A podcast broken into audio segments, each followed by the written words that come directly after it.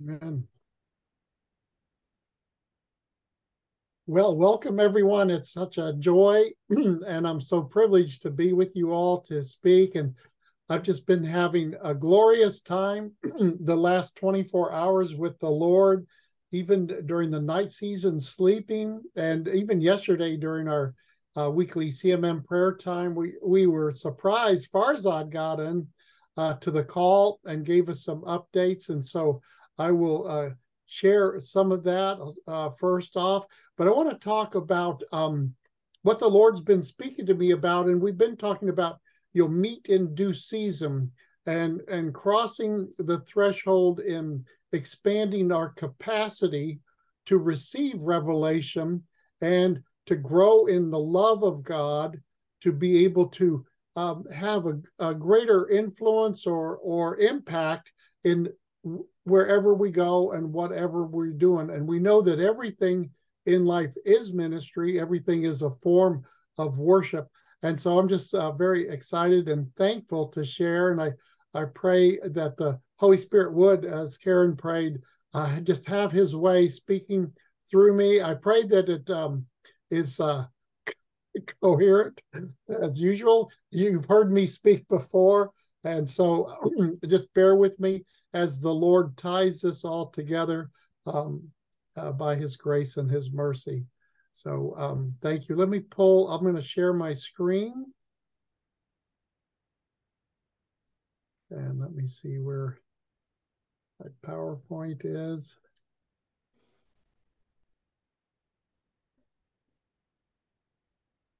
Don't you love this time of year? Great weather here. Now, where is it? Oh, there it is right there. Hang on. And we're going to start a slideshow from the beginning. So we're expanding our love. Do you feel that? The, like Karen was talking about um, rejuvenation going on and and really the testimonies that we've been hearing from from friends that we know and love and trust has become more and more important as as uh, deception um, expands. And we know that it is temporary. The enemy of our soul knows that his days are numbered and that's why we see such fighting such a release of evil. And we don't want anyone to be discouraged or um, have the air taken out of their tires, so to speak. This is a time for preparation as He expands our spiritual footprint. And I uh, love this scripture was reading today, and He sent His word and healed them and delivered or rescued them from their destructions and their circumstance. And more and more, the Lord is reminding each of us how important the living word of God is. I remember Smith uh, Wigglesworth reading about him many times in different places. He would only read the Bible. And I'm praying about that. I I feel we may need to get to that point ourselves where we are only reading God's word because more and more of what we see, um, so called uh, science or government, all the seven mountains of society, media, is is um, sending messages of division, distraction, diversion, defeat, death, destruction. And when I uh, share some of these testimonies from Farzad, Nancy heard him yesterday, Allison did um, online with Farzad, it just further confirms the um, the dubious nature of what we don't get firsthand ourselves, either from the Holy Spirit, from His Word, or from someone that we know. The Word of God says to know those that labor among you. And that is becoming more and more vital every day. Um, it's important who we who we can trust and who we do trust. And you you hate to say it, you want to give people the benefit of the doubt. You want to err on the side of grace, but as time goes on, um, you know, the Lord is showing us how to um, increase our discernment of discerning the times and the seasons, discerning the spirits and the source and the intent of where people are getting their information. And the Word of God is so full of life and encouragement and truth on showing us how to do that. And I've been in several uh, meetings the last week or two.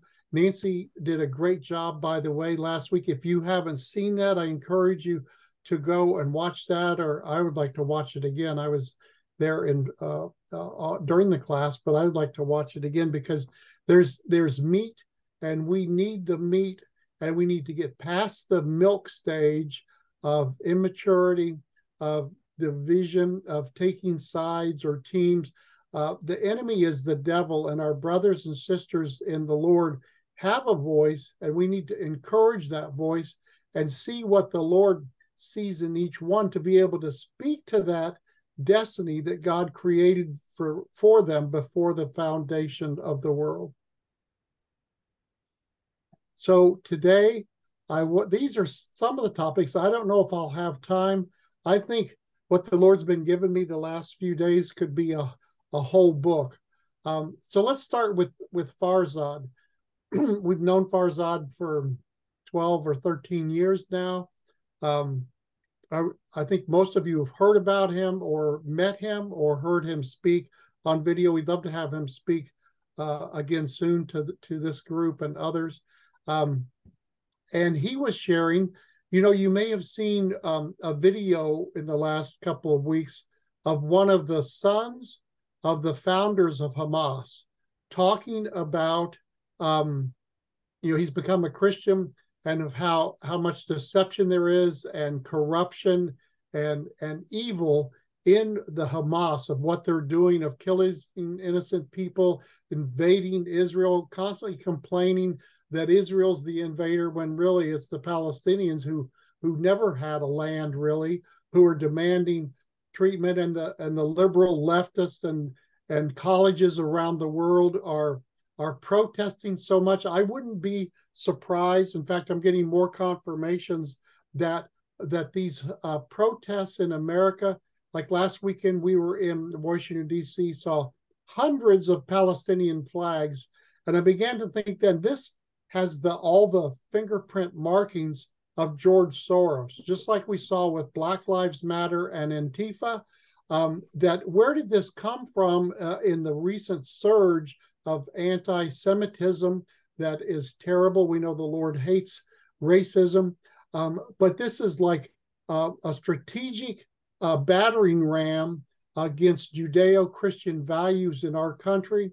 There are evil forces that are out to destroy America, destroy Israel, and destroy God's plans. It's fueled by the Antichrist spirit, but it comes in different forms and different layers. And we we know all that, but uh, Farzad shared that uh, I think Allison might have asked him if he'd seen the video of the son of one of the Hamas leaders uh, who's a Christian speaking against Hamas and pro Israel. And he said, yeah, that he, Farzad baptized that man and discipled him and helped him grow in the Lord.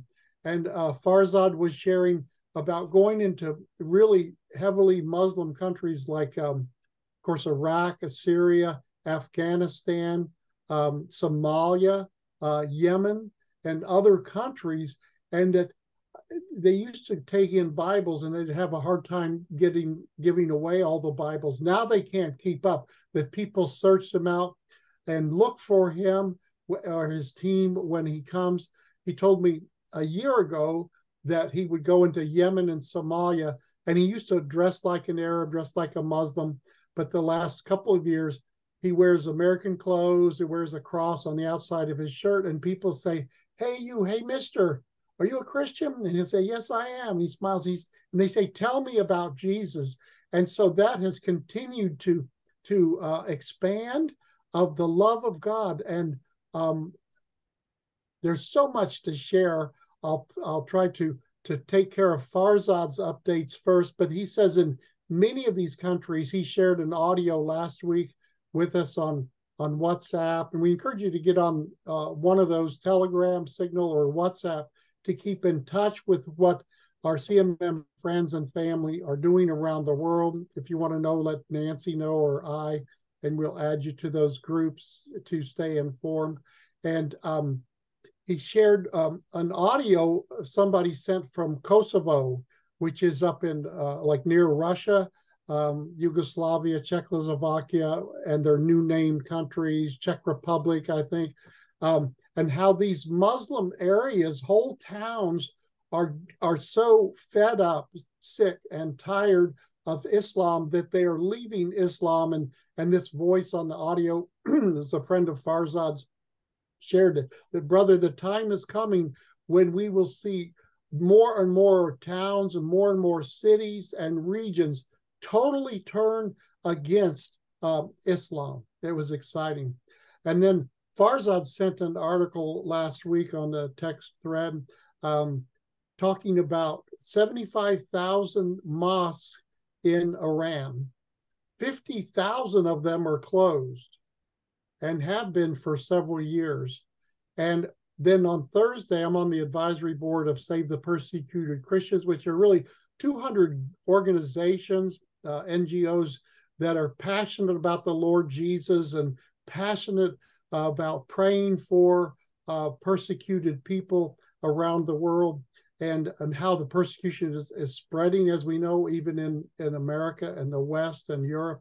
And um, uh, i asked this man who was from iran who goes there regularly and has a good pulse on things. And uh, and farzad had asked is this true that 50000 of the mosque out of 75,000 are closed? And he said yes it's true. It's been true for several years and that um, the people in Iran are just fed up with it, millions and millions, and it continues to be true as so for the last 10 or 12 years. Iran is the fastest growing Christian nation in the world. And this uh, this man, I forget his name, Dr. Hazidi, I think it is, um, said that um, there are two Irans. There are the people which are pro-Israel. It's very common in Iran to see hashtag We Stand with Israel. We don't hear that in the news. And the other Iran is the aging uh, uh, clerics, the the imams, the ayatollahs, whatever they're called. That th- these are older men getting older who will gladly sacrifice a million Iranians to keep Islam strong in Iran.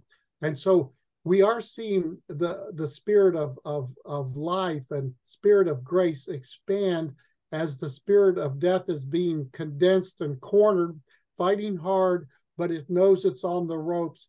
And, and we win because of who Jesus is and Jesus Christ in us, the hope of glory. And uh, this Dr. Hazidi shared that um, he keeps in touch with young people's blogs and secular blogs and Christian and Muslim blogs in Iran. And it's quite common there to see hashtag we stand with Israel on all of these sites, and that the young people they have a code language that when they need to go to the bathroom, they say, I have to go to the mosque. And they'll get up and they walk away, they go to the bathroom and come back. And that's the code language. I have to go, I need to go to the mosque. That means the bathroom. So that shows the the difference in their perceptions and what is happening as this great harvest that is upon us hallelujah, is spreading around the world. And more and more Muslim areas, the sons of Ishmael, are saying, enough is enough. I want to know the real God, the Father God who answers prayer. And last weekend, I was in Washington, D.C. at a conference with Heidi Baker and Leif Hetland and um, Randy Clark and others, and was with some friends from here and, and Virginia in, in a house uh, in Alexandria, Virginia. So Saturday afternoon last week, we rode into D.C. in the mall area, went by the White House, Capitol, the Treasury Department, Department of Justice, the Education Department, and we prayed and interceded and made declarations uh, for that. One of the things we prayed and declared that there would be a speedy resolution to naming of a Speaker of the House. And now, thank God, we have Mike Johnson who's a good old Louisiana Baptist boy, who's um, uh, pro life And, and one of the first things he did was get on his knees and pray with others. People laid hands on him as he received his uh, position officially. And uh, uh, we we prayed and declared that the Department of Education would turn and repent or be shut down because of the evil, the poison that they are doing in abusing young people's lives, this inflicting uh, torturous abuse and um, uh, gender confusion on them, that they'll have health problems, psychological, emotional problems all of their life if they go through with these sex change operations, which is so hideous and evil.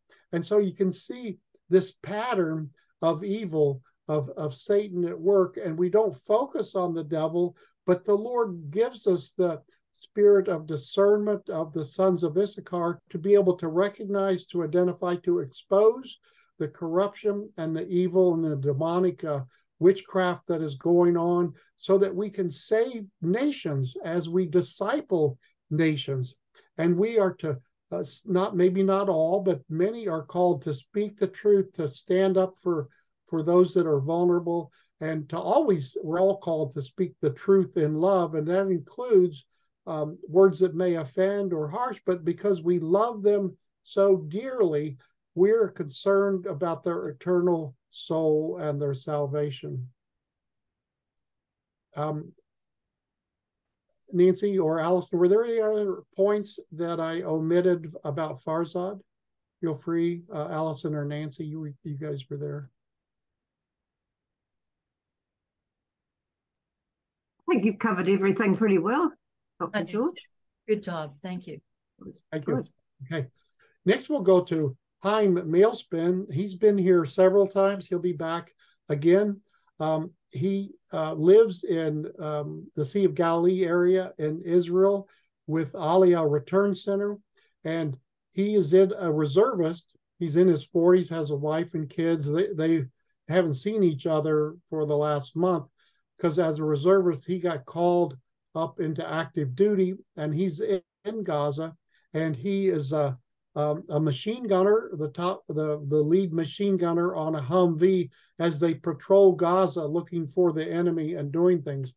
And we really encourage you to join those Signal, WhatsApp, um, Telegram groups because he sends out a video of him in uniform with a machine gun, quoting scriptures, encouraging us, encouraging himself, uh, reading the Word of God, declaring the Word of God, speaking in Hebrew um, almost every day as he's down there um, helping to restore Israel and to avoid further bloodshed, strife, or injury. Um, and Lord, right now we pray for the hostages that are being held in those tunnels or wherever in the Gaza Strip, Lord, that you would keep them safe, whether they're Jew or Israeli Arab or Christian or American or Canadian, wherever other countries they're from, Lord, that that you would um, help the IDF uh, locate them and bring them to safety in Jesus' mighty name. And our good friend Bart Peacher, I'll be speaking with him tomorrow, um, and he is uh, uh, helps with um, Russian or uh, Russian um, uh, refugees from World War II, and uh, they don't know where they are. These older Russians, I mean, they must be in their 80s and 90s. Um, uh, and we saw them last July when we were there in, in the Gaza area in Sderot in the south. And, and Bart doesn't know where, where they are. So pray for those Russian Holocaust survivors as well, and, and the others, all of Israel, for innocent people to be protected.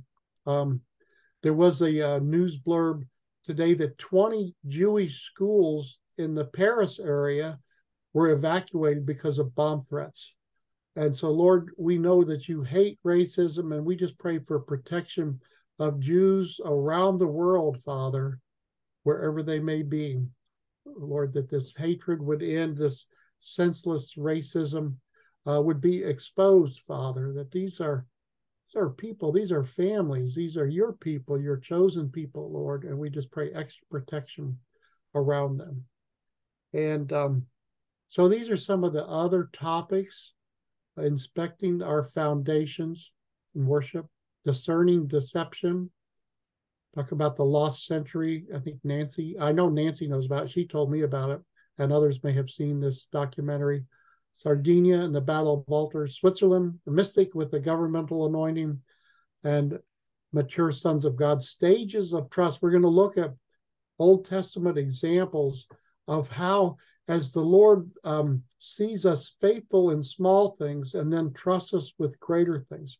And I know and see that many, if not all of you, are going through levels of transition. Who isn't in transition? If you've got a pulse, um, uh, but uh, wondering or questioning, and we're here to to um, encourage, to strengthen, to show you the path of how the Lord is smiling over you wherever you are at, at whatever stage of growth or depth or maturity in your life, and that how He is our our source and our all in all. And uh, we'll be talking about that. And lastly, joy, if there's time.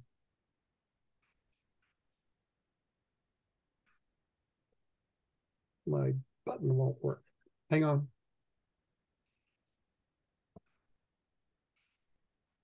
I'm gonna stop sharing for a minute and then come back down here.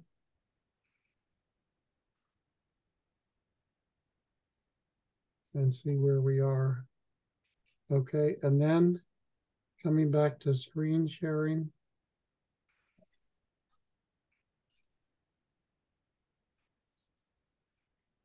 See if that works now.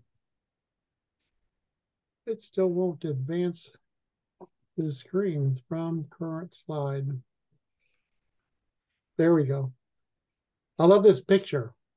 You can trust him. How many times do we give mental assent or do we think, yeah, we know the word, we've read the word, we we believe, but has it really sunken into our knower deep down in our spirit, man or woman, with the revelation of it? And as we study the Word of God, the depth, the awakening, the awareness, the the assimilation of what is possible as we believe the way we were created to believe. For Jesus said, the work of the Father is to believe. So we're going to look at foundations. God is showing areas of our character that need pruning and healing. Holiness, a consecrated life, and other cracks are areas of our lives that include character and vision where we need reworking and fixing before we can step into the next phase of building with the Lord.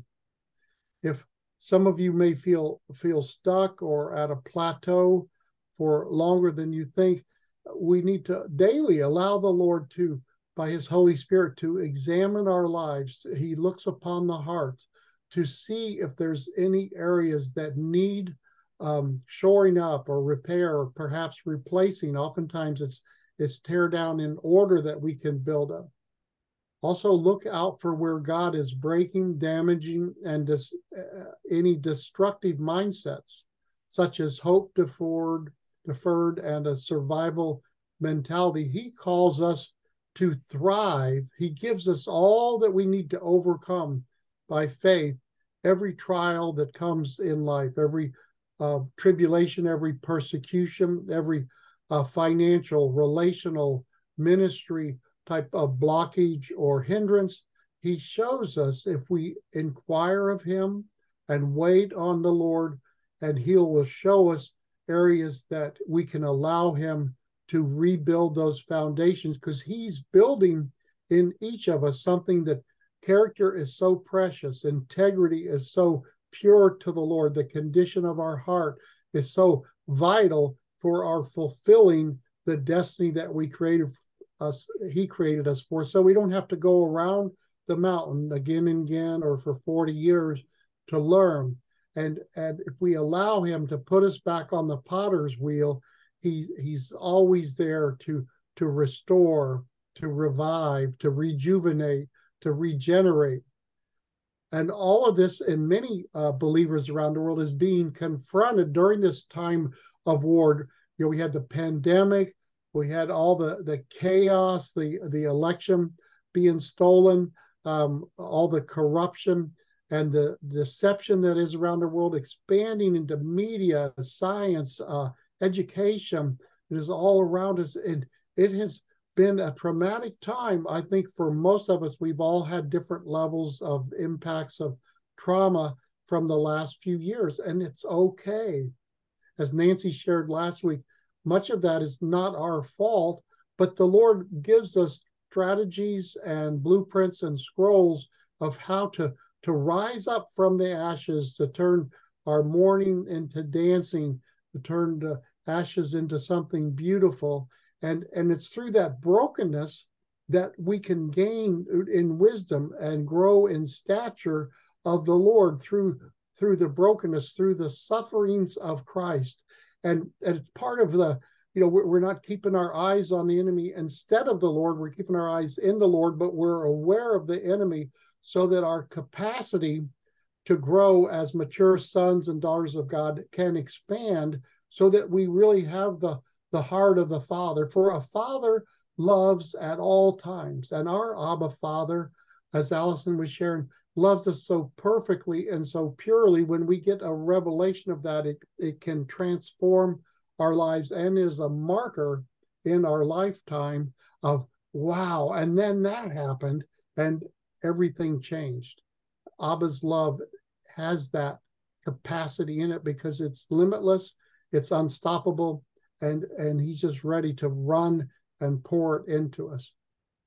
And so many of these these um, chinks in the armor so to speak in the foundation or like nehemiah was called to repair the wall and he had a tool in one hand and a weapon in the other hand um, sometimes things need to be torn down in order that they can be rebuilt.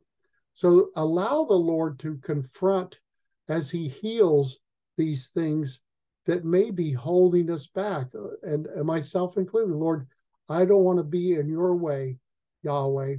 Have your way in me, Lord, that that I can be healed, whole, and like we read in the Old Testament that the priests who had scars were not allowed in the temple. Help us to heal, not that we don't hurt, that that you mourn with us uh, when we need to mourn, but there's a time to grow out of that and and to grow up and move on he picks up the righteous seven times.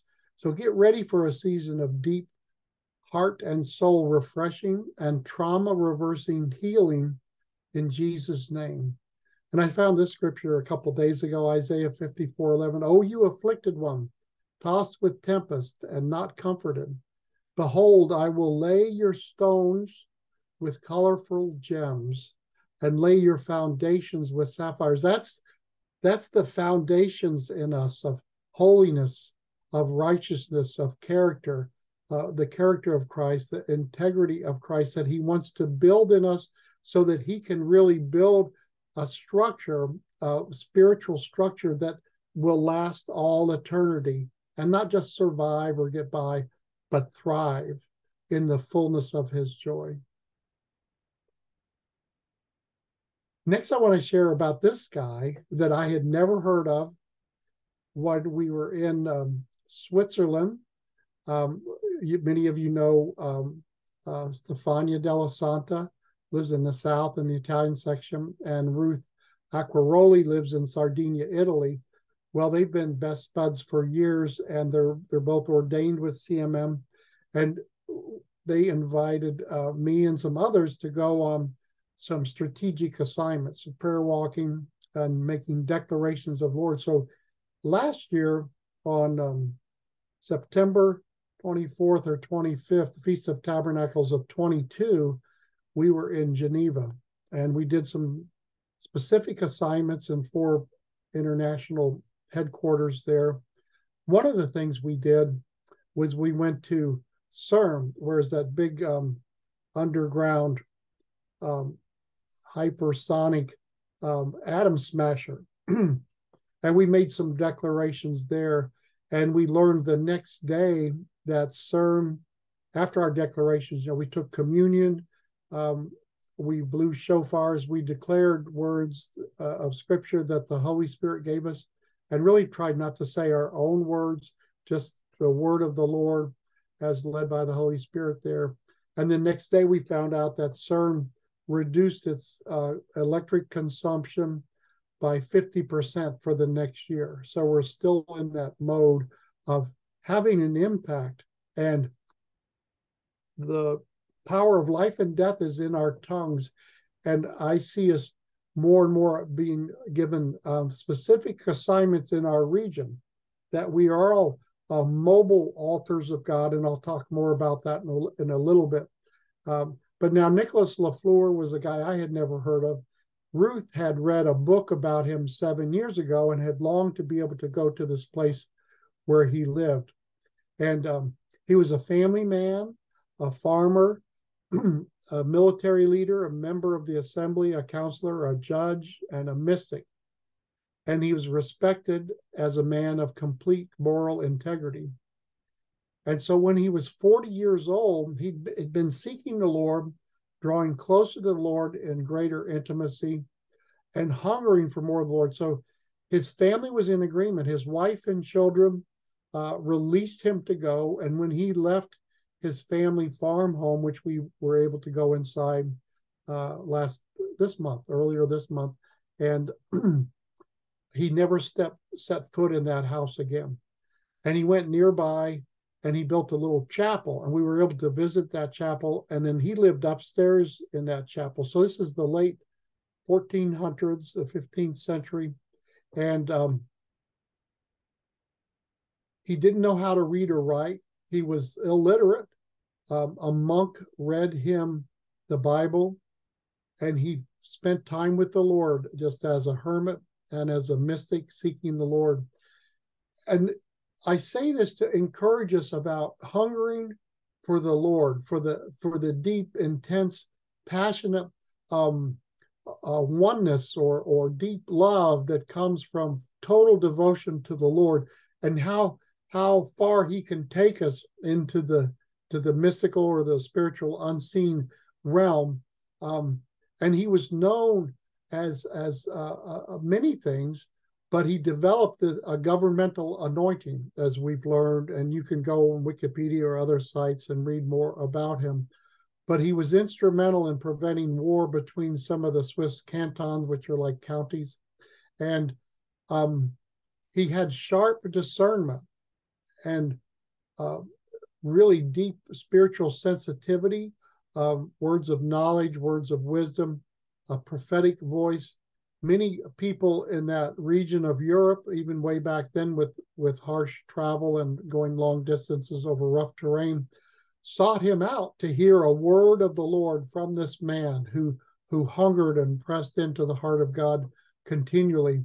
And it was known that some people from uh, leaders from Hungary and I think Germany came in disguise, wanting to see if he could pick up on who they were. And from a distance, as they walked closer to him, he would say, You're not who you're pretending to be. You are this per- person in this position, and the Lord is saying this and this. And so uh, it was known that he fasted, only taking communion for over 20 years.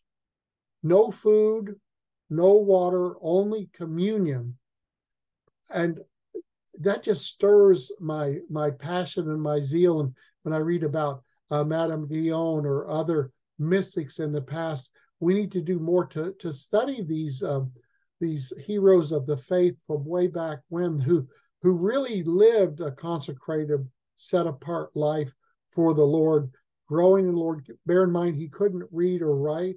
Um, later, after his death, the Catholics claimed him just like they claimed Apostle Peter uh, was the first pope or the first Catholic, and they make a shrine out of everything. And he would be so disgusted with what they've done to his little chapel. Um, but it was it was amazing that his wife and his ten children agreed to let him go be a hermit and um, a, a mystic. And we don't know if he ever saw them again, but it, it is known that he never set foot in his family house or farm again. And um, while we were there, we were on the land and, and it was so quiet. It was, we had to go way up a mountain and way down a mountain on foot. and there was a beautiful stream or a small river with water rippling over the over the rocks. And we brought home some of those rocks to, to build altars unto the Lord in our own homes here and our property up in Moravian Falls.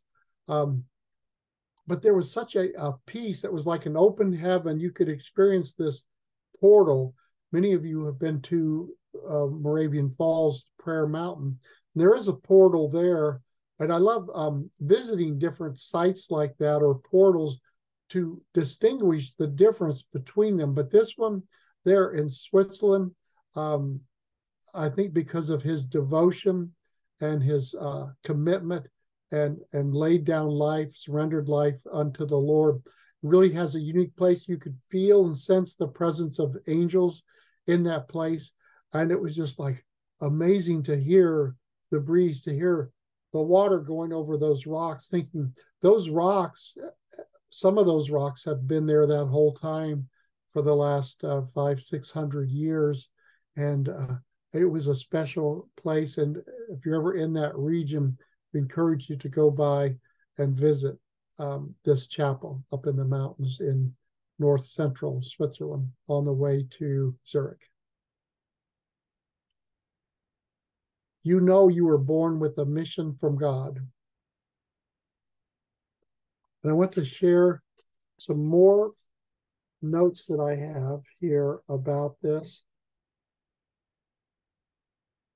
And I pray this is encouraging you and challenging you to allow the Lord to, to check your foundations, to prepare a seed bed for this new season of expanded capacity, expanding spiritual footprint, and to be able to go um, where He wants us to go spiritually, that we would not grow weary in well doing, we would not go around with our our arms hanging down, our hands hanging down, not knowing what to do, that we would get away with the Lord until we feel that peace and presence and, and we get our next set of marching orders of the assignment that he calls us to do.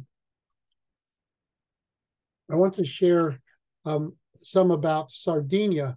Ann and I were there together in September Ruth lives there and has a growing, expanded uh, group of of intercessors, watchmen, and women on the wall. Mostly women, but there's more men getting involved, and um, they are precious in in really seeking the Lord of of um, redeeming the land. And of course, in Sardinia, some of the history of the Phoenicians goes back 3,500, 3,700 years ago. There are many um, idols and um, evil um, idol worshiping places, um, temples of uh, of Baal there that have been destroyed, uh, Asherah poles, and other forms of idols. And so, this trip they had mapped out um, the tomb of the giants in north central Sa- Sardinia. And there were other idols up in that area. And this was a very remote region. We drove for couple hours out of Alghero to the north and the middle part of the island, high up in the mountains, and um, nobody around there. It was very quiet, which was nice.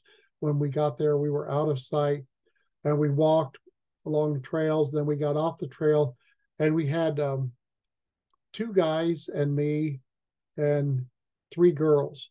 So there were um, three guys and three three women there. We carried the guys carried stones to make an altar up the mountain, and the women carried other supplies, communion elements, etc.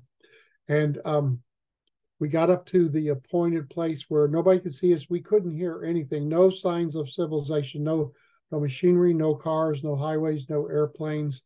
And uh, we got up on a hillside, and and we constructed a, an altar with twelve stones representing each tribe of Israel and we got a, a tree branch and made a, a, wooden cross tied with a string to hold uh, vertical and horizontal together. Put that in the middle of the stones. We have pictures of it, but I didn't have time to get it ready to show. And um, we took communion. We made declarations. We poured wine and oil and salt over the altar. And we weren't going to um, tear down the evil altars. We were going with the focus of lifting up the superior altar of the God of Abraham, Isaac, and Jacob and focusing on the Lord. And at the end, we, we blew shofars, and then we could hear a heavenly sound because we were far out from civilization. And uh, you could hear, like, it reminded us of angels marching in the tops of the balsam trees in the Old Testament, of of seeing and hearing that wind blow, that that angel wind, angel marching, high pitched sound, and it was like a confirmation of of our assignment uh, being fulfilled that day and pleasing unto the Lord. And the next day in the headline was uh, earthquake in Sardinia, and the um, this was an ongoing investigation. Which while we were up on the mountain, the arrests were being done. Thirty-two people were arrested for corruption, drug dealing, and mafia tactics. You know, taking bribes or protection, etc. And it was in the town closest to where we were up on that on that mountaintop and they called it uh, earthquake in sardinia as this big uh, corruption ring was exposed and arrested and they called the operation new mountain and uh, what a confirmation of that is as we go now we're each called to different things different types different aspects of ministry but um, that is one area where we've seen fruit you know we have other friends in this area who who were called like when during COVID and and the election debacle of 2020, uh, they went to Atlanta to make declarations in front of the CNN headquarters. Within a short time, within a few weeks, that office was closed. And then this last week, we saw where that office was was sold or, or foreclosed on.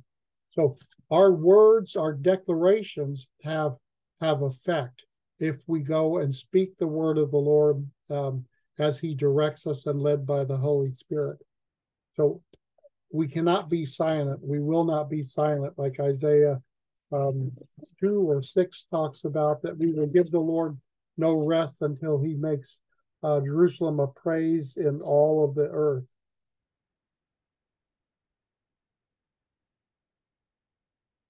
and worship is so powerful. We, you all know that. We all agree on that.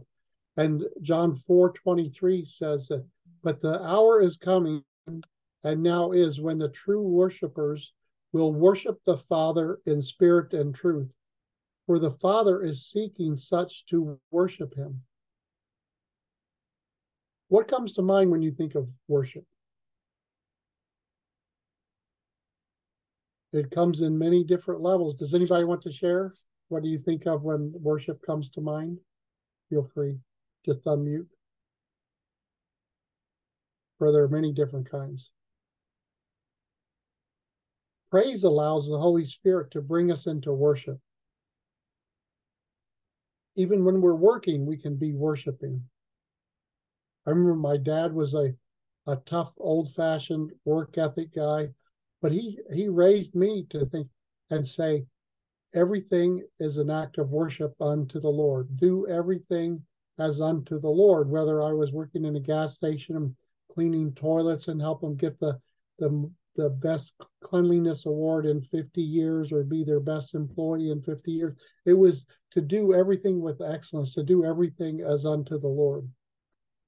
I wonder how often we get to true worship at this point, you must throw out everything and let God be God because spirit led worship is taking you into the holy presence of God. If you sat with the president of your nation, you would allow him or her to run everything. You would sit when they sat, you would speak when the, and they invited you to speak. You would give them your fullest attention. No cell phones, no distractions. When they stood, you would stand. When we meet with God, our Father, our Abba, we are meeting with the president of the creation. When we meet with him, We're before the King of Kings and the Lord of Lords, not some mere fallen man who leads a nation. Out of courtesy, our respect, our fear must be at the highest level before the Lord of Lords and the King of Kings. I once sensed the Lord did not like me taking my dog when I went to pray because I gave him too much attention. What do you think in your own life needs to be blocked out so that we can really enter into his presence and worship? And why does the devil hate speaking in tongues? Why do religious people denigrate tongues? Tongues is the language of worship. I love uh, Romans 8:26 paraphrasing says even when we don't know how to pray in the passion translation says the holy spirit super intercedes on our behalf with groanings as we pray in our heavenly tongues, language or tongue. Without tongues you are just hitting old testament levels of worship. But when we do pray in tongues we are going higher and deeper in the lord. I saw this one this morning, wanted to add that. You know, everything that can be shaken will be shaken, so that that which cannot be shaken will remain. We're in a time of continual shaking. The earth is so uh, in, uh, engaging in earthquakes at a rapid rate. I think like 300 a day or over 5.0 or something around the world. Over half of the earthquakes in the last 24 hours around the world happened in the United States. So everything is being shaken physically, spiritually, as the Lord heightens our awareness, increases our capacity of the sensitivity to the Holy Spirit. So Niels Bohr, who's one of the, the fathers of science and physics, says everything we call real is made of things that cannot be regarded as real. And that there's a theme here today about growing in um, sensitivity, growing in the discernment, as in the sons of Issachar, so that we can see and know the truth from a lie. Because there are way more lies than we're aware of. There is much more deception than we're aware of. You know, for example, uh, the the U.S. government's State Department and the United Nations talks about the genocide that is happening in Nigeria as a result of climate change of the Fulani tribesmen being forced to relocate because of global warming. Now, that's a bunch of hooey, a bunch of hogwash. That's no excuse for killing Christians, maiming, butchering, raping, uh, destroying whole farms and villages. Um, and there's that. I mean, you can think of a hundred examples of of that type of deception that is going on. It, it's rampant. It's increasing. And um, Nancy uh, told me about this documentary a few months ago called The Lost Century, and it's made by a, a scientist. Uh, I think it's apparent he's not a Christian, but it traces um, back to Nikola Tesla, great inventor in the 1800s, who who uh, developed direct current. Thomas Edison developed alternating current. Um, uh, Europe, for example, and Asia, I think uses direct current. America uses AC or alternating current. They both work, um, but Tesla was a, a, prolific inventor, and he invented things like um, getting electricity from magnetism, getting magnetic or electricity from um, gravity, simple things. And and these inventors over the years and this lost century documentary um, uh, quantifies with with facts and research of different inventors from the time of the late 1800s to now that have come up with like um, hydrogen powered cars, car, internal combustion engines that run on water, um, all these types of inventions. And you've heard about some of them of where the um, the uh, inventors are made to sound like crazy people. their families are threatened. Sometimes the inventors have been killed. Sometimes big corporations buy up the patent to it and put it in a closet. And how we, we've really lost a century, and that because of the spirit of mammon and greed and control, these big corporations or the world elites or the Illuminati, New World Order, whatever you want to call them, um, they stifle ingenuity and creativity that could provide electricity, food, um, employment for people around the world. There's been a great injustice that's been done by the enemy, obviously, through his minions to hide creative thought that stifles ingenious thinking that could really change history.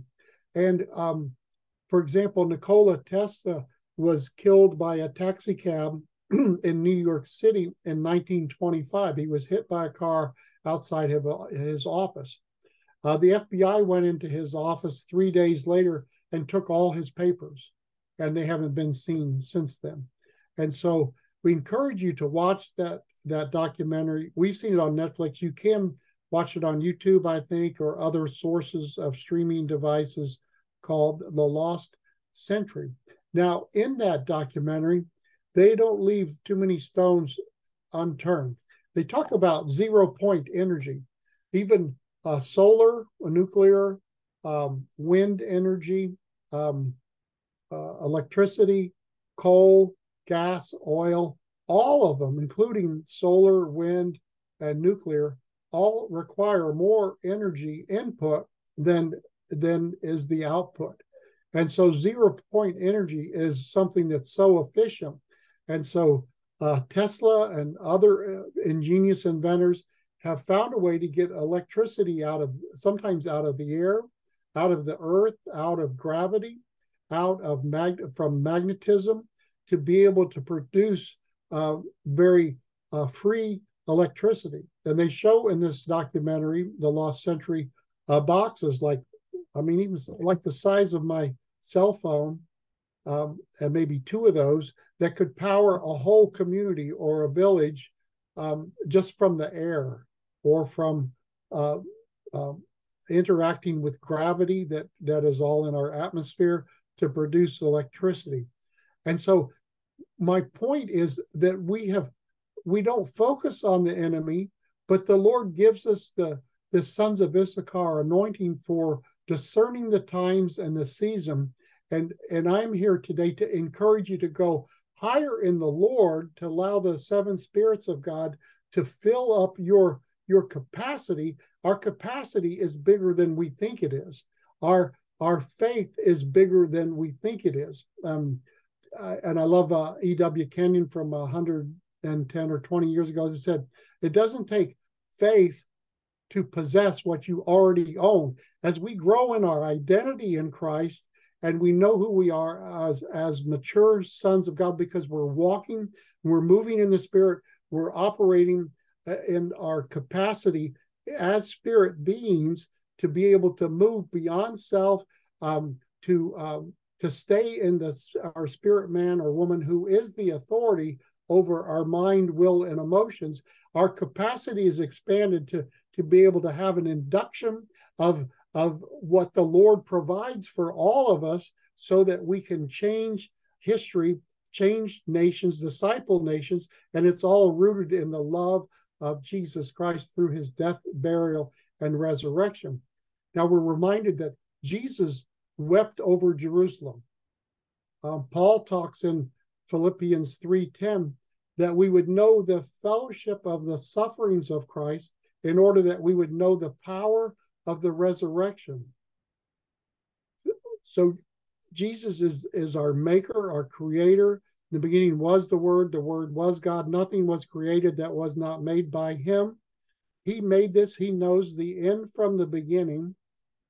Um, and Psalm 139 Ephesians 2:10 talk about that our scroll, our book, our, our playbook, our destiny book was written before the foundation of the world.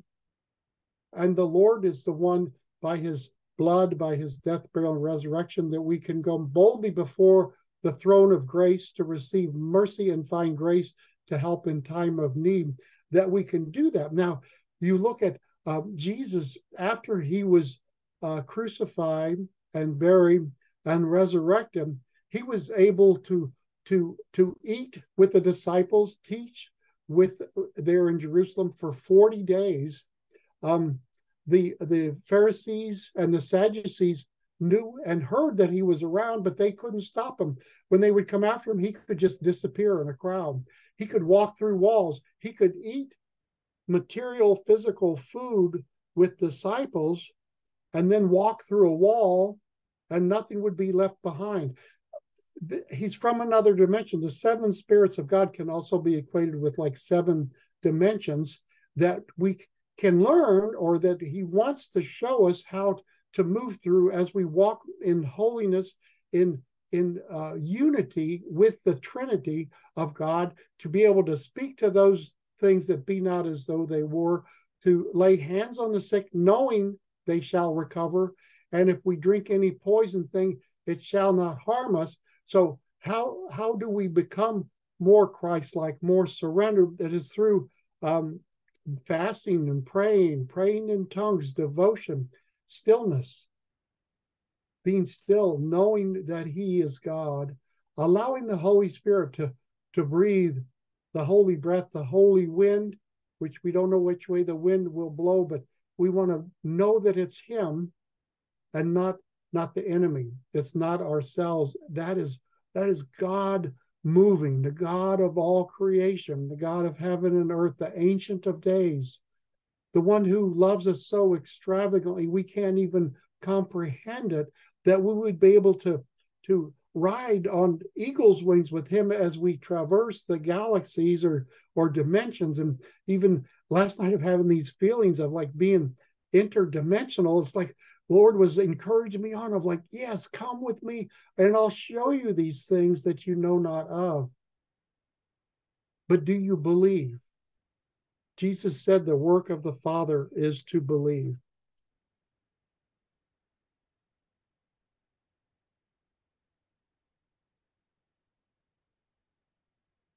How are we doing on?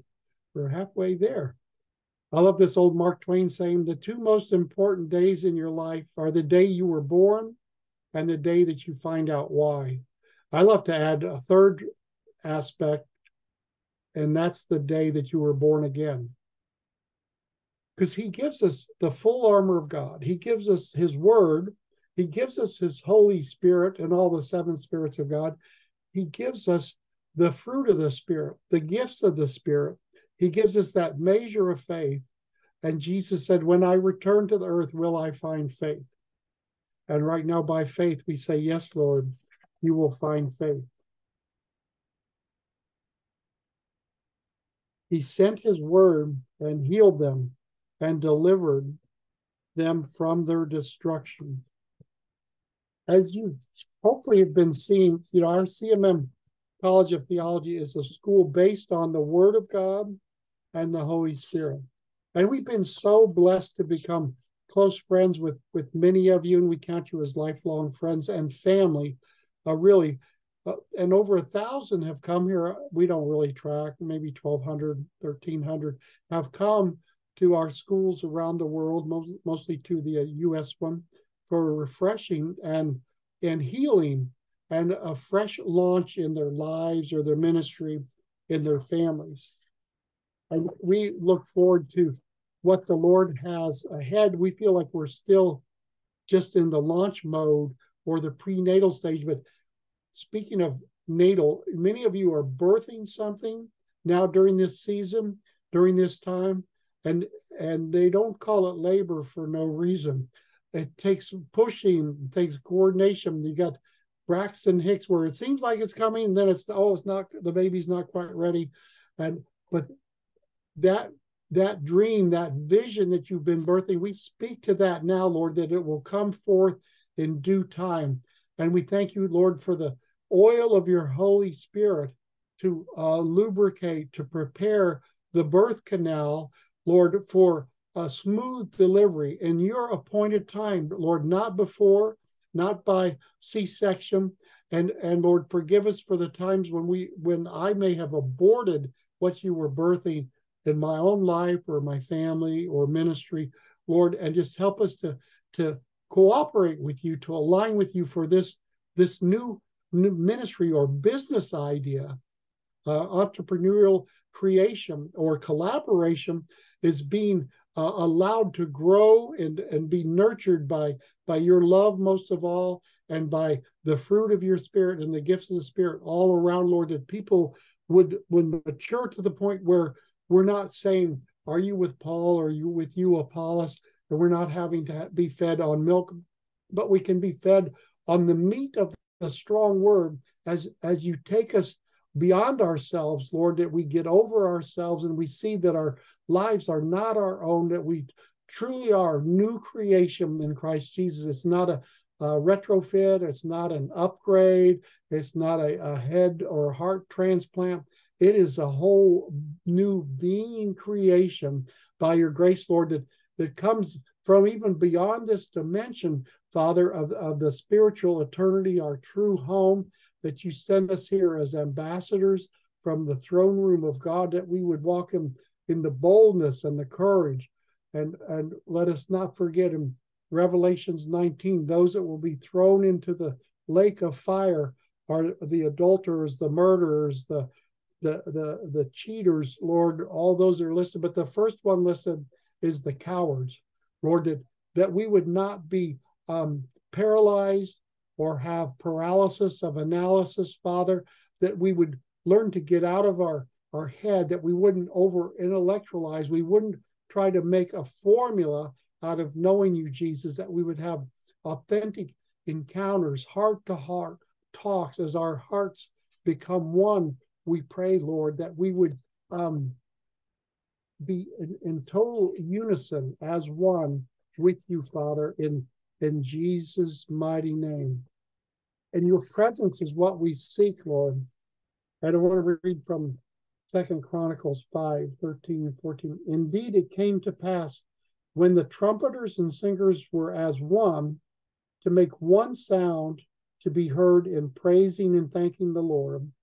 And when they lifted up their voice with the trumpets and cymbals and instruments of music and praised the Lord, saying, For he is good, for his mercy endures forever. Or it would be one one voice in one accord that the house, the house of the Lord, was filled with a cloud, so that the priest could not continue ministering because of the cloud.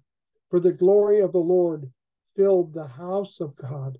Lord, fill this house, fill each house of those in attendance today and those that will hear this later with your presence, with your peace, with your glory, that the, the tangible honey dripping presence would be more real each day as you you shape us and remake us and you you take off the grid of of our agendas lord and that you show us your journey father.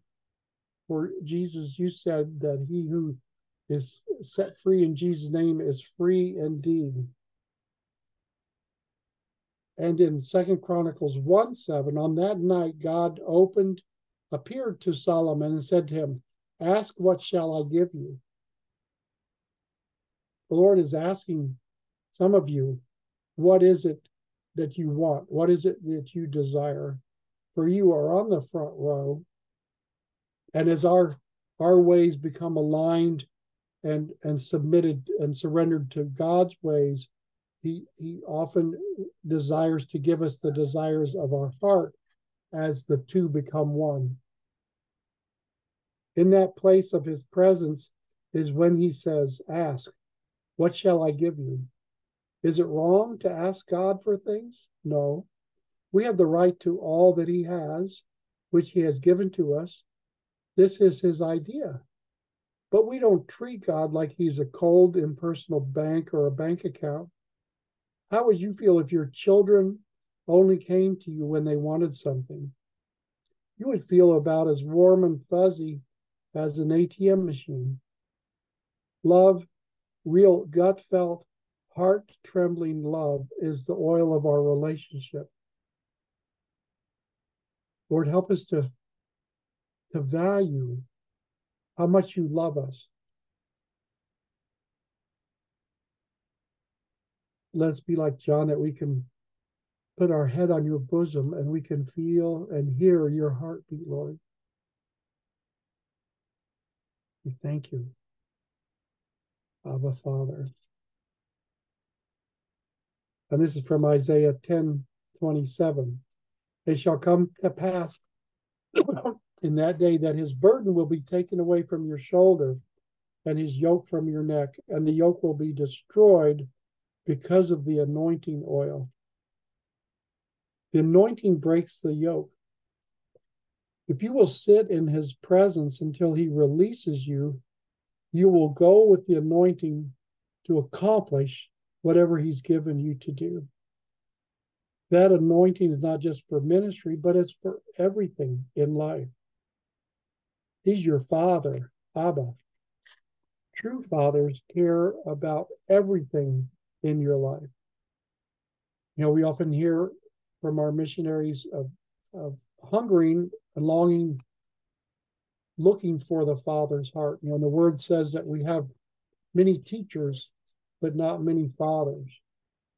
And we invite you to connect with more of our missionaries like Stephen Karen has and Karen and, and many of our missionaries and volunteers on prophetic teams that meet the people from different fields around the world. They're they're looking for that father's heart. So if you have a desire to connect with the nations, uh, let us know, please.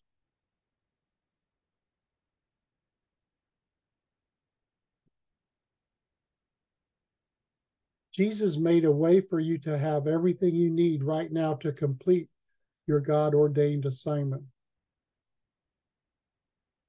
God is not on a budget.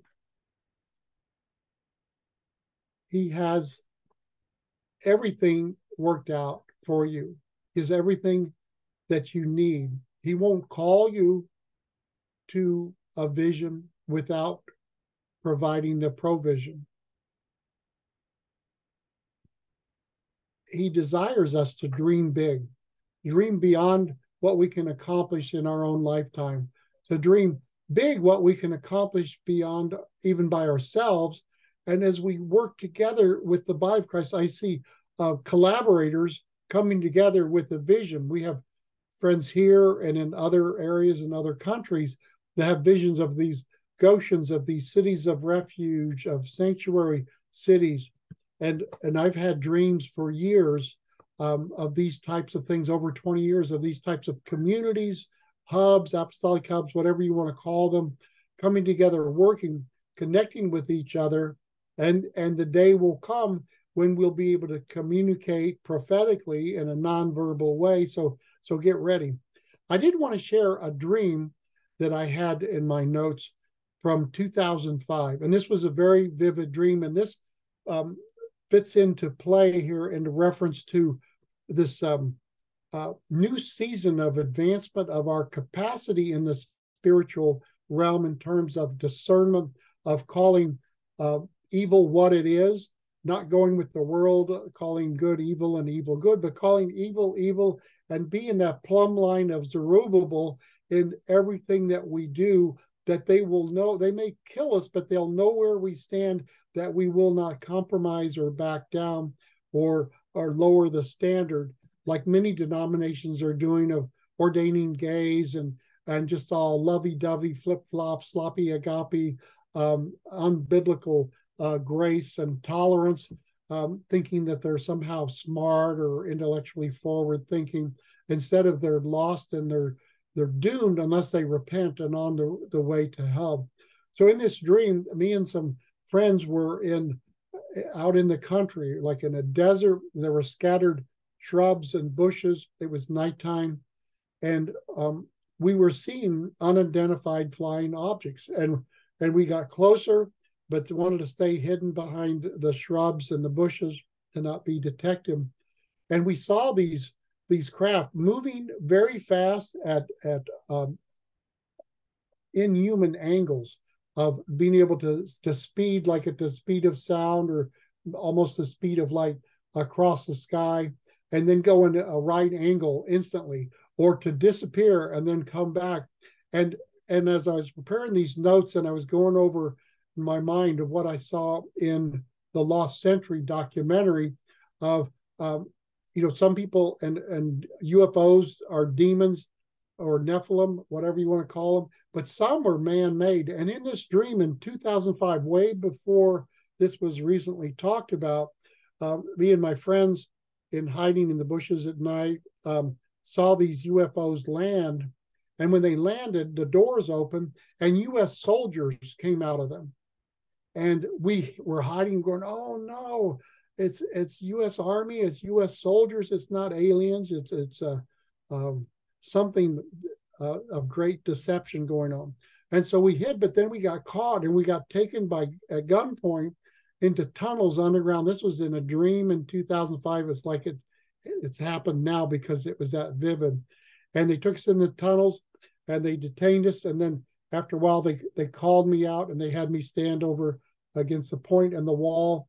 And and they said literally directly, if you renounce Jesus Christ, you'll go this way and live. If not, you'll go this way for execution. And I didn't hesitate or think. I went to my right, facing execution, because I would not renounce Jesus as Lord. And and this lost um, um, century talks about um, craft that were caught in Area 51 or other places in the 40s, 50s up till now, and that the military um, regime, Gestapo, is is reverse engineering these things to be able to produce them. But um, the point is that with God, all things are possible, and there's so much more that we don't know. We have to keep our eyes on the Lord. We have to judge everything lined up with the Word of God. Any any movement impression, uh, what we may think it's prophetic, maybe it's just our own meandering uh, imagination or a thought life, but put everything against the Word of God, stay strong in the Word of God and the Spirit, but know there's a lot more happening than we're aware of, um, and and the the the webs of lies and deceit are are are are are so evil and there's so much interconnected between those that would be out to destroy Israel, destroy the U.S., destroy uh, Christians. You know, one of the Muslims uh, leaders of Hamas, like a month ago, had a video. He said, "This is not about the land of Israel.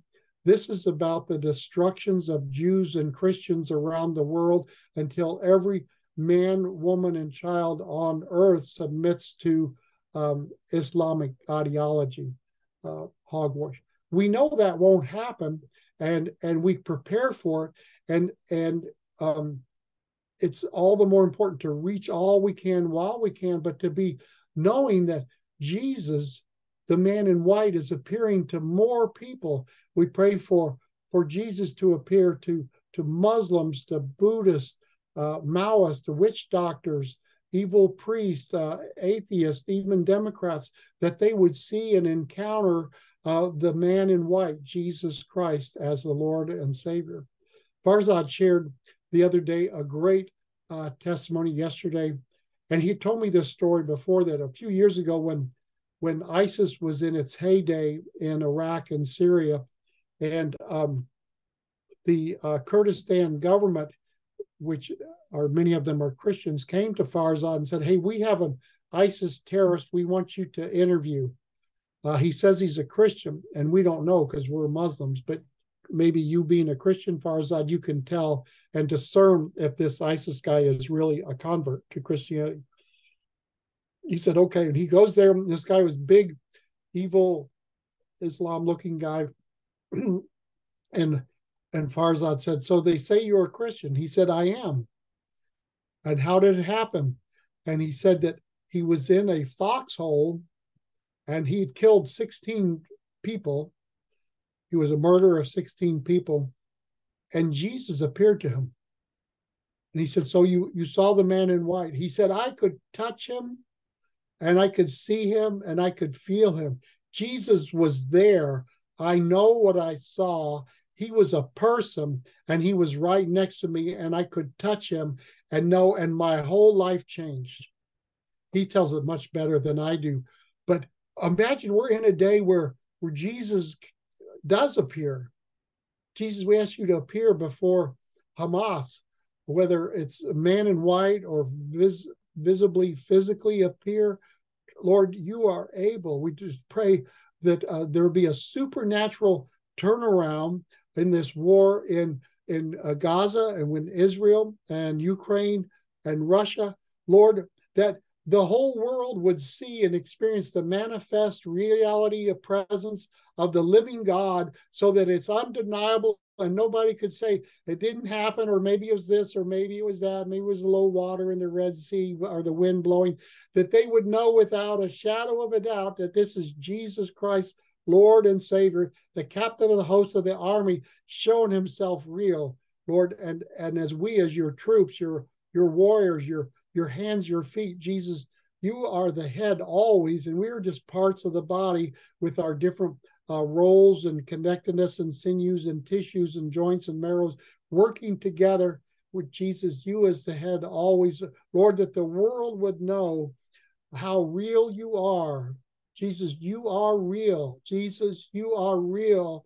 Jesus, you are real. And we know that many more are going to be experiencing and seeing and encountering the love that you have for them, Lord. They may be lost, they may be uh, Christian killers. They mean antichrist. They could be the head of the UN or or or anybody, heads of state or the World Economic Forum or the New World Order, or the United Nations, Lord George Soros. Nothing is impossible with you, Lord. And many of these these uh, Sauls became Paul's, Lord, just like we saw in in the, the book of Acts in the New Testament, Lord, that that these Sauls are being prepared to be mighty warriors to win souls to Jesus Christ, Lord. And just like we we've seen Farzad and, and others, Lord, that were were harsh uh, Muslims hating Christians or sent to destroy them, Lord, that you're turning their hearts to Jesus. You're melting their hearts. You're softening their hearts. You're loosening their stiff necks because that is who you are, Lord.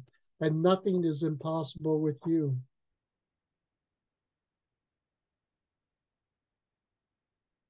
I got so many notes. I don't want to go on. I want to allow time for questions and answers. Oh, I want to talk about um, the Battle of Altars. That is a book by Francis Myles. Uh, I think you've heard us. Um, some of you have read his books. He's really good. Battle of Altars.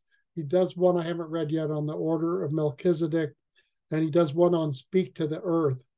And um, you know, he talks in the Battle of Altars of building the superior altar of G, of the Lord first. Don't don't focus on tearing down the evil, lesser, inferior, false idols, but build up the real altar of the living God. And there's so many examples in the Old Testament of everywhere Abraham stopped, everywhere where Moses went, they built altars as memorial unto the Lord. Altars have great power. We've seen it firsthand and to build that superior altar to the living God. And then, boom, the other things take care of itself. Just like when they brought in the ark um, in the Old Testament before the statue of Dagon, and Dagon's statue fell down. The next day, they brought it, but stood it back up, and it fell down again and broke the arms off of Dagon and the and the head off. That's the power of our of our God. And so, the Battle of Altars is a book that I recommend you read and study. And and the author, um, Francis Myles speaks in that book about that we are each mobile altars. You know, you are a, you are a child. You are a mature son or daughter of the living God. Uh, and Joshua talked about every step you take, you claim for Jesus Christ. That as you walk in humility, um, being restored from the brokenness, from all traumas the last few years, and you're walking in that authority, not your own authority, but the authority given you as a child of the living God, that you you carry that supernatural identity, that your your spiritual footprint is larger than what's visible to the naked carnal eye. And that as, as you go about, you walk in that humility but you walk in that authority as a son or daughter of the living God, you can speak and shift the atmosphere. You can shift the atmosphere sometimes without saying a word. You know, I've been in places and and people are milling around and they they sense something and then they they say, "Oh, George, I didn't see you, but I could feel something." They're that way with you, and your your your presence, your footprint is probably more palatable, more uh, palpable than my own. So walk in that humility, walk in, in that sovereignty as a royal child of the living God. And then I wanted to, to talk briefly about Isaiah 35 and the highway of holiness. And I want to read part of a few verses from that chapter of Isaiah 35. Go down to um, the part where it says, A highway shall be there, and a road, and it shall be called the highway of holiness. The unclean shall not pass over it, but it shall be for others.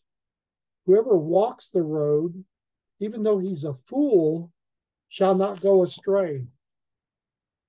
That our testimonies, I see, are the are the golden spiritual pavers paving the highway to holiness. You know, we've each encountered supernatural things miracles, signs and wonders, occurrences that nobody can take away from us. That is that is real. That is a spiritual um, paver, helping bring heaven closer to earth as the earth is getting closer to heaven. As Bill Johnson says, heaven is invading earth continually until as we approach through the, the end times and get nearer to the return of Jesus, heaven is a, is approaching earth and earth is approaching heaven and this highway of holiness is us standing on the prayers of those that have gone before us, like the heroes of the faith chapter in Hebrews 11. And and and verse 37 40 says, and, and those were not worthy of life on earth. Some were sawn in two, some were boiled in oil, some were um, tortured, wore lambskins inside out um, for death to self. Uh, and God had something better for us that apart from us, their promises could not be fulfilled. So our life truly, there's another reason it's not our own that we're helping, we're living to help fulfill uh, Joseph, Daniel, Jesus, Moses, Abraham's promises that went before us. And there's a generational mandate, a personal responsibility for each of us to to be true to the Lord, true to the word, true to the spirit of God as spiritual beings, that our life is is not our own. And you each have an ordained assignment. I believe we each have many ordained assignments as we uh, bow down and lean into our beloved. Let's see what's on the next page. Oh, this one. Okay. So we know the anointing breaks the yoke. And I read this a couple minutes ago, but here it is on the screen. If you will sit in his presence until he releases you, you will go with the anointing to accomplish the work he has given you. That anointing is not just for ministry work, but for everything we do. He's your father, your Abba. True fathers care about everything in your life. Allison, you expressed that and articulated that so perfectly. It was like a divine setup from before the class began that you knew we would be talking about Abba's love and encountering Abba's love. All things are possible to him who believes. Do you believe that? I'm finding even the last few months, I'm gonna have I'm having to rethink, to revisit how I study the word of God. And one of our friends said over the weekend to even read learn to read the word of god as if you've never read it before because we we miss things in our carnality in our human nature and we want it to stay fresh to remember to fall in love with our first love continually over and over and over never stop falling in love with jesus. And it goes on his presence the presence of the father and his family the sweetest place in all creation. Don't you want to be there right now Look, surprise, we are. Look, taste, smell, feel, and see. And the Lord is heightening our senses um, in the spiritual realm of the fivefold senses, fivefold ministry, in ways to expand our capacity to receive more, to to grow through the through the joys and through the sorrows, to encounter and see what the Lord God sees. Jesus wept over Jerusalem. Paul says that we would know the fellowship of the sufferings of Christ so that we know the power of the resurrection. And it's like the best of times, the worst of times. How do what do we make of it? He gives us this free will, but it's all decided before the earth began of that we are the mature sons of God to rise up to be able to handle what comes without being thrown off course, without being distracted or hindered or shipwrecked, as the Apostle Paul talked about, that our, our single minded focus um, carries us through. And I was describing to Nancy the other day, it's like we see where the Lord wants our school or CMM to go, and it's across a great divide.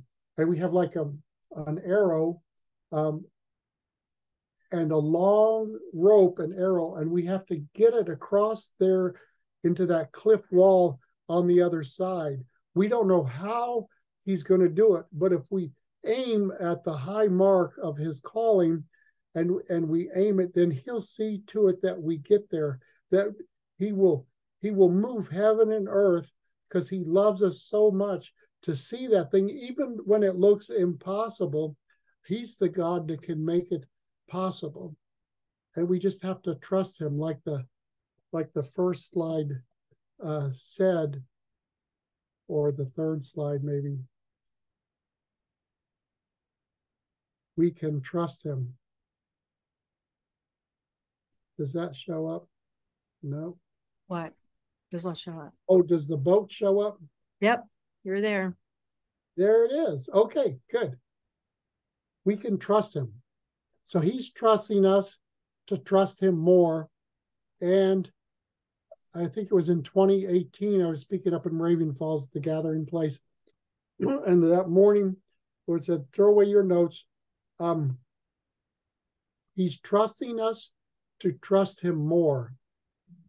Because when we have that trust walking together, we're unstoppable because he's unstoppable. Amen. So bless you all, Lord. Expand our capacity that we won't get hung up on what's temporary, that we'll continue to see the destiny you created for us, even though it looks far off, even though it looks impossible, Lord, that we will stay true, that you're our you're our standard, our banner of love over us, Lord, that we would we would see and achieve and obtain by your grace all that you call us to see, achieve, and obtain for your glory, Lord, in Jesus' name. Amen. Amen. Good stuff. Good stuff. All right. That was a lot, a lot packed in there. Let's open it up for comments and questions. Anybody have some thoughts on that you've been writing down? George, I had I had a couple while while you were talking. I'll let I'm gonna open yeah, we'll open it up. But um you were talking about, you know, Farzad, and the thing that that got me was um, you know, we know what all that happened. I think last time he was here, what, what was that last fall? Was it last fall? October, October 3rd to the 12th. Last year. Yeah. Yes. Yeah. So, 22. so 20, 22. So, um, so he was basically telling me that he didn't have any shoulders left from what he'd been through. And we were walking along. I can't and that was due to torture in Iranian prisons. So, so I was, I think I was walking to your house or something. We were walking anyway. And he was telling me that. And uh, it it blew my mind to, to think about that. Um, and I didn't know how he was functioning to carry things, but and all the bones. Anyway, he doesn't talk about that stuff, right? And so Saturday, like yesterday, we we were in prayer, and then also I have friends who've had shoulder surgery and family members, and I, you know, um, even though they're tough people, you know, anyway, you know that that's something. And so I, I did say something like that to him. I said, "Wow." And he said, You know, I already have my, my wife and I already have our dibs in for our new bodies and how great they're going to be in heaven. That's what his response was. Um, I it's just overwhelming to hear him talk about that. And then nothing, nothing about what, you know, his what he goes through, which sounds to me definitely like Paul, like John the Revelator, you know, after bo- being boiled in oil and all the things. He really talks about himself, just about God encounters meeting Jesus. That's it. That's it. And so, so um, that goes back to me to um, you know, the piercing of um, you know, of the of the trials that we go through, which is a, you know, you know, the the the trials that that that become part of our being so that that that becomes part of the oil that we're able to speak out of and that's where everywhere he goes things begin to shift and change because of everything that he suffered through is part of that anointing. And so um, you know it, things we complain about and things that you you you know it was a year a full year for him but of course jesus appeared to him every day but uh, you know nobody knows you know about that. But to me it just blew in me prison, away He was in prison for two and a half years. oh, two and a half years okay says he wishes it was longer because Jesus came to teach him every day. every day every day so but but but the point was that um that that piercing is that those those are the trials in hebrews that it talks about to give him that that revelation anyway and the piercing that um you know it says that uh you know the words of paul pierced them and so the piercing is it cuts to the bone and the marrow means it it changes people. So when he begins to speak Farzad begins to speak people are changed. And that's that um, the crushing of the grapes and that's the great anointing. And so um, when we are asking for those things um, you know we have to understand you know what we're asking for. So i find it uh, very then george you were talking about um, different things about expansion. And there's this whole thought. I, I went ahead and I posted, I don't know, George, I posted the Prime video, the Prime version. I don't know if there's another one. I just saw it on Prime. Um, uh, praise God. There was the, the video uh, on um, the last century. Redeeming- yeah, I put that there. And I think I put something else up in the, that you were talking about. I just kind of kept posting it in the doctoral class. Oh, um, the reign of grace, that's what uh, Karen was talking about, versus the reign of death and the difference of those two things. It's it's not that long a video. These are And- extremely dangerous times to be alive, trying Sorry. times, but times that I believe will herald Sorry. Okay. All right. Um, yeah, so One of those links was time, huh? Yeah so so anyway so anyway the divine uh, the divine expansion i wanted to say this too there is i think the same guy, i think it's where i've, I've heard that where when you listen to her at first you're you're it's like at least for me my brain couldn't focus too much. It was just difficult. And i had to just take time and just let my let my brain continue to expand on some of those on some of those thoughts. But um but as you listen to her she there she she's she's um actually training herself to expand um you know her her th- thought process to take in more of god which i think you mentioned that too george which i thought that was awesome. All right let's um i'm going to stop right now for a second and just open up and just go ahead comments questions jump in george thank you so much that was wonderful Mm, Thank you. just unmute and share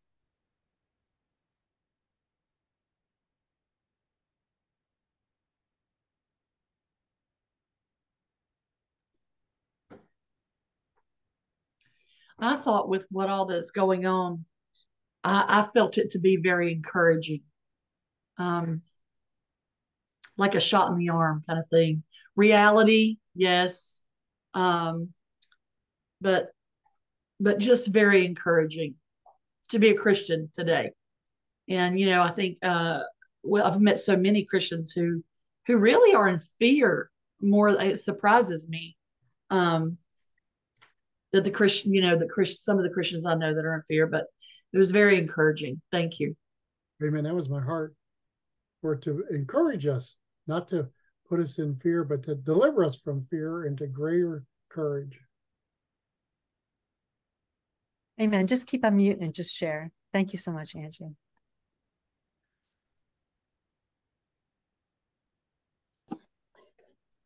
Um, thanks, um, Dr. George. And I kind of know the answer, but you said there's much more deception out there than what we're aware of. Like, how do we adequately prepare for the deception that's that's coming and is currently there? Great question, Norma. I believe the answer is found in Christ alone of keeping our eyes on Him as we draw closer to Him and grow in His wisdom and stature. He gives us the tools to discern.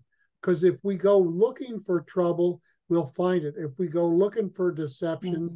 we'll get tricked along the way. So He's the standard. He's He's the object of our affection and our focus. And as we draw closer to Him, He will uh, help us to discern and distinguish um, truth from falsehood, good from evil, and right from wrong. And so He makes it easy. He said His yoke is easy and His burden is light. To just look upon Him like a loving Father taking a little child across a busy street. We don't have to look at the traffic to try to figure out when it's safe. We just keep our eyes on Him and hold his hand tight, and he'll take us at the right time. just a thought on that. Um, I think Clarine made this statement. She came through, by the way. It was great to see Clarine and Kuzan.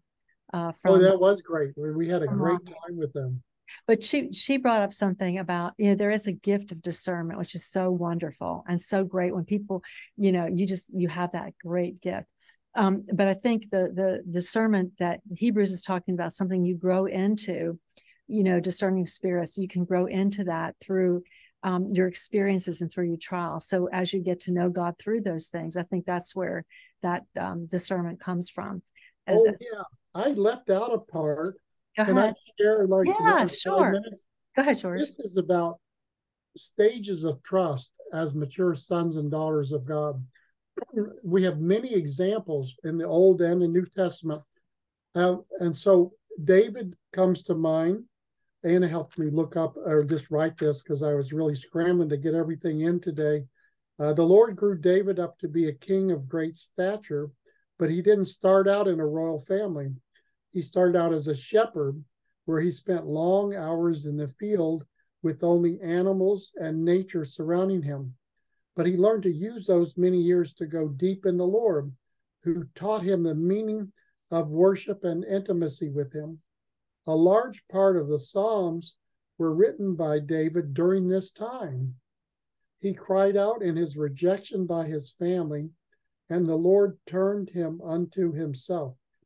David's servant heart led him to be on the battlefield at a time when no one knew what to do uh, 1 Samuel 17, 19 to 51. Because he had matured and learned that nothing can be defeated except by trusting the Lord, David slew Goliath and caused the entire opposing army to flee. And I mean, you look at the life of, of Joseph, of so many, of Daniel, of um, the word says if if God can trust us in the small things, then later he'll trust us in the greater things. So many of us are at stages of transition or growth or birthing, and, and we're not sure what's next. The Lord wants you to stay faithful, to stay true, to keep plowing on, to study Hebrews, um, as Nancy taught last week, and allow the that that two-edged sword to cut through to bone and marrow. And then another example is Elijah. Um, Elijah came out of nowhere, and first he was told by the Lord to go down by this uh, stream, Sarah, or I, I forget how to say it, and and the and the ravens would feed him morning and night. So he was faithful in that. He did what the Lord said to go down by this stream. The ravens will feed you morning and night. And then he had him declare about the the um, the drought. So then he was sent by God to go to the widow at Zarephath. This was in Sidon, in Jezebel's hometown, in her birthplace. So he goes to the widow who was suicidal, ready to make her last meal for her and her son and die. And he says, Get me something. To eat. So the word of the prophetic voice, attuned with the Lord, was able to shift things, even for this widow and her son. Then later on, the son of the widow dies, and the woman says, What have you done, prophet? You've caused my and, and Elijah said, Take me to him. Took him, took the boy up to Elijah's room, up the upper floor. and and prayed and resurrected him in Jezebel's backyard. This was preparation. He didn't know. You may not know what your next battlefield assignment is, but the Lord is preparing you if we're hearing and obeying Shema in the daily things that he calls us to. And so then after that, then the Lord sends because Elijah was faithful in obedience and following what the Lord was calling to do, then sent him to Carmel, Carmel to do the battle with the the um, the, the prophets of Baal and later with Jezebel up there. So these are stages of trust. As as I said earlier, the Lord is trusting us to trust us, trust Him more, so that He can give us more if we're faithful in the small things. Another example is Moses and the burning bush. You know, 40 first years in Egypt, being trained to be uh, the son of the Pharaoh, eventually be Pharaoh. Um, boom, goes out. He's in the wilderness for 40 years. He's faithful. He's in a place where it's not unusual for bushes to catch on fire, but normally they're consumed. So he's out doing his daily gig, being a shepherd, taking the sheep along. What he does did the day before, the year before that, and the year before that, and he sees the burning bush that would not be consumed, and his it's like his curiosity was sanctified. Allow the Lord to sanctify your curiosity so that in the right time you'll see what the Lord wants you to see and you'll be sensitive enough to not miss it. Whereas other people may see those bushes burning and think, oh, that's just another heat of the desert bush burning. And so there's many lessons in his word. His word is everything, and the spirit is everything. To study that, to be prepared to go through this time of birthing, of transition, of, of allowing the Lord to, to pierce us without killing us, because his desire is life, and we've moved beyond the, the, the spirit of death into the age of grace. Amen. Amen. The piercing, the piercing is when it becomes part of us.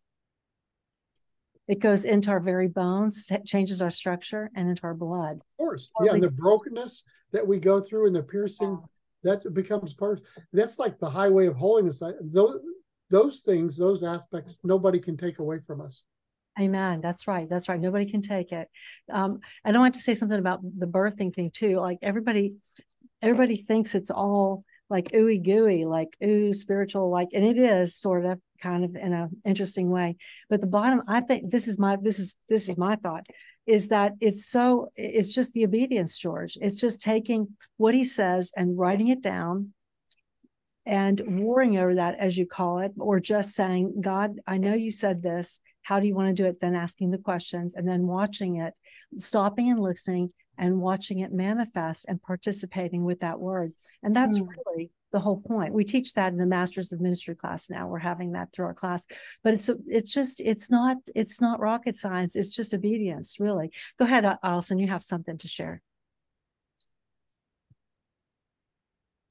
I think I've written what I was going to share, but it was so deeply revelatory um, it was just yeah it, and it just really penetrated right down to the depth of my soul and spirit. And i'd actually written that before you started saying it. So, so yeah it was just how i was feeling that everything you said was just um, yes i want this yes i want this. Yeah so, you got it. Yeah yeah. Got it. But the more the more and to just receive. Yeah, we have got it, but just to receive it and come in that that expansion of your thinking is so important. Amen. Yeah. Lord, expand us. Yeah. Jump in. Who's what? Brad, go ahead. Jump in, Brad.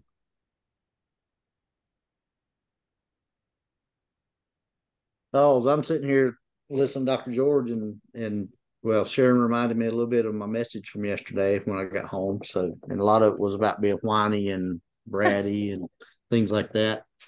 But uh, she she would remind me from time to time to let me know, hey, you remember what you were speaking about yesterday? And I'm like, yeah, yeah, I do. And so now now she reverse reverses it back to me, so I so I realize what I'm doing. But the whole time through, God, God was just, I don't know, he's leaning on me because he knows I'm stubborn. He's known that for a long time. He Mm. works with me gently. I got a little flat spot on my head for where he corrects me gently. But uh one thing he said, he said, you know, we've got to quit seeing ourselves as normal. Mm. We're limiting ourselves. The supernatural lives in us, Amen.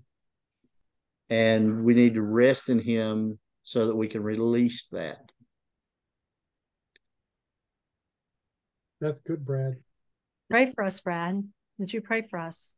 Uh, most definitely. Oh, Father, thank you for his time. Thank you for the word Dr. George brought us, and uh, let us all all just receive some revelatory knowledge from it as we sleep tonight, and uh, let us act on those those words that we uh, we receive from you. But thank you for the time that you you've put us here on this earth to do the things you've called us to do, and the anointing you've placed on all of our lives. Uh, just uh, open our eyes. Let us see what it is that that, that is on task for us. That uh, that you have for us, so we can step into that and begin to carry out the plans that you have for us. Continue to bless us. Continue to stay with us. And just shine your light in the way you need us to go. Yes, we love Lord. you and everything that you do. And in Jesus' name we ask all. Amen. Amen. Any, anybody else have anything? Thank you, Brad. Uh, Clarine and Kuzan and Kame, hello. Traveling bunnies in America. They're setting Alabama free. I yeah, we have traveled like five three thousand five hundred miles in two weeks. I don't know how long. So, um, I I have a question about something, um, George, um, and Nancy. I think like we have sp- spoke yesterday in a traditional church. It's and I know we don't talk about traditional churches, but I'm talking about the body of Christ. Um, we talked in a Baptist church and we really felt in that time that we talk about it was about um, the spirit. So we didn't mention totally this the, uh, the holy spirit but uh, we talked about the spirit of god and our testimony is about the our missions uh, when we were in missions and how god uh, guided us through the spirit. And um, the emphasis was how God was moving, and because all of what we do is guided by the Spirit to show, even if you, uh, when you do any pioneering, it have to be in prayer and it have to be led by the Spirit to, to put down structure. So we mentioned a lot of things, but we were cautious in a way. But I, I felt really that the Lord is moving in that church. Um, actually pressing them in the next Yeah. phase of their lives in maturity. Amen. He's calling them into maturity. Yeah. And I was feeling if if people are called into a place of maturity, the body of Christ, and they don't move into that, Mm. and it's not just us that were speaking, the the girl or the lady, she's about 35 years old, and so they are part of the church and they wanted us to come speak there. Um, so we we spoke with all the they have adult classes, so all of the students were there. Um, and so we spoke about what we went through, and I made sure not to, to speak so much about the Holy Spirit because I know that some people are, are, are sensitive about it um, because of what's happening uh, in this domin- denomination at now at this point. But it doesn't matter. People are changing because of the Holy Spirit. You can't stop this work of the Spirit. Mm. And so um, she was in, in the church, she was leading the kids, and she talked a lot about the Holy Spirit. She did not stop. And I knew exactly that the Lord is calling that church to move forward into maturity. And it's not like they can back out of this. I feel like some are pressing in. And it doesn't even matter what is saying in the what they are saying in the world or what they're gonna believe. The Lord is gonna override that because he's not going to stop for man. So my question in this is um when the Lord calls up a church or us as believers to move spiritually deeper into maturity and to let go of things, um, are we accountable for that? Are we um, disobedient and coming against the work of the Spirit? Because the Spirit work is to lead us into maturity and to and we have to let go of things what he told us to get let go of that is his work yeah. and so um, just the question i'm asking is um this is is this part of disobedience not to listen to when the spirit speaks to move into maturity for the church? Just a random question i'm asking. I feel like is anybody feeling uh can can anybody have idea what the spirit is doing? Nancy? Person, personally i i feel that um when the presence of god is really there it could be a it could be actually life and death it can be life and death it really can be um other times there's grace but i've i've seen where it's life and death and so um I think we're entering into very serious times, and uh, I'm not speaking that on them, but I've seen it. I've seen it. So, um, praise God. Um, somebody else jump in. George, you want to jump in? No, you handled that just right. Nancy uh, Nichols, did you have something on there? Yeah. um, I've been in those churches, Clarine, um, and I have found that it depends on the presentation. Most churches, regardless of the denominational persuasion or their doctrinal stance, they're open if they're feeling that, they, that somebody isn't coming with an agenda or to convert them. If they sense the motive is love, they will listen, they will ponder it, they will study. I've also been present when the Holy Spirit shows up and he does his thing and then everybody says what just happened here right. and it becomes a time for training and equipping mm. and i often tell people i'm not here to push anything on you we're just going mm. to invite the holy spirit and when he shows up and you have questions then come talk to me um, and what i have found is that has happened multiple times and then the church congregation is pushed to a decision point Yep. Yeah. And when that decision comes, they either move forward or they step back. and when they step back, Ichabod is written over the door. Yeah. And sometimes it's literal physical death, but definitely spiritual death. That's um, what I experienced yesterday. You know, yesterday I felt like this is like a crossroad. And I didn't like that much. But I, I feel like people were so open and I feel like ready and this this lady says she's like uh she's also a missionary they have these houses she's taking another person's uh stepping in a new position they're young couple but she's so much for the spirit's move and she's in the baptist church and that's where we spoke and i felt like the lord is uh, moving in the church and and she was speaking very out about this yeah after we spoken but she spoke in the church and we spoke in the, the adult Sunday school. Say? Yeah. And there is also a missionary in that church and a couple, but that was in the Middle East. It's almost like the Lord is, you know, wants the church to move forward. Um, I just, yeah, I just asked the question, but it's this is what you say.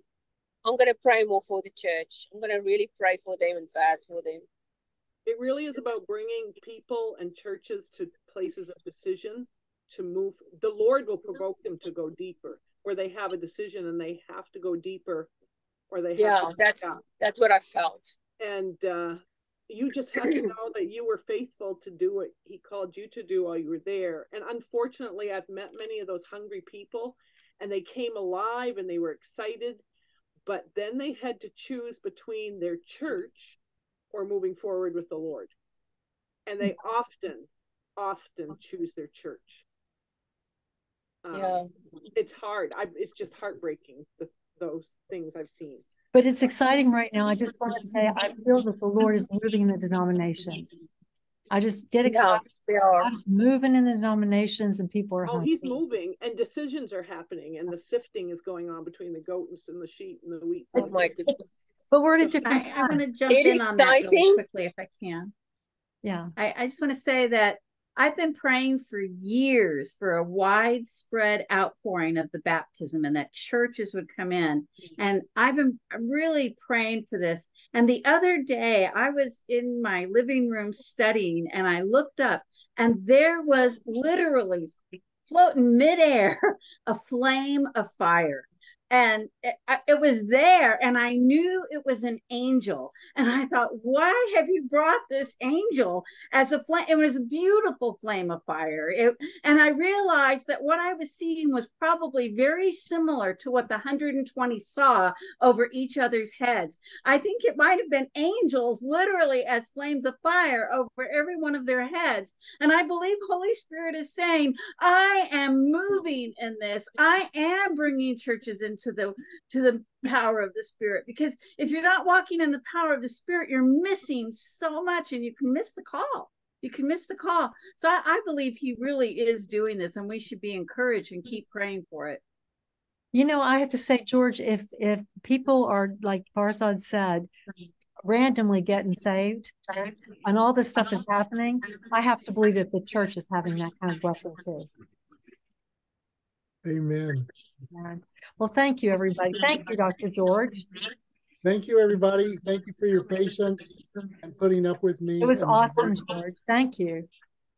Thank you. Love you all. See you Thank soon. you. Doc. Thank you, George. Dr. George. Thank you, Dr. George. Nice to see you all. Thank you. Bye. Bye.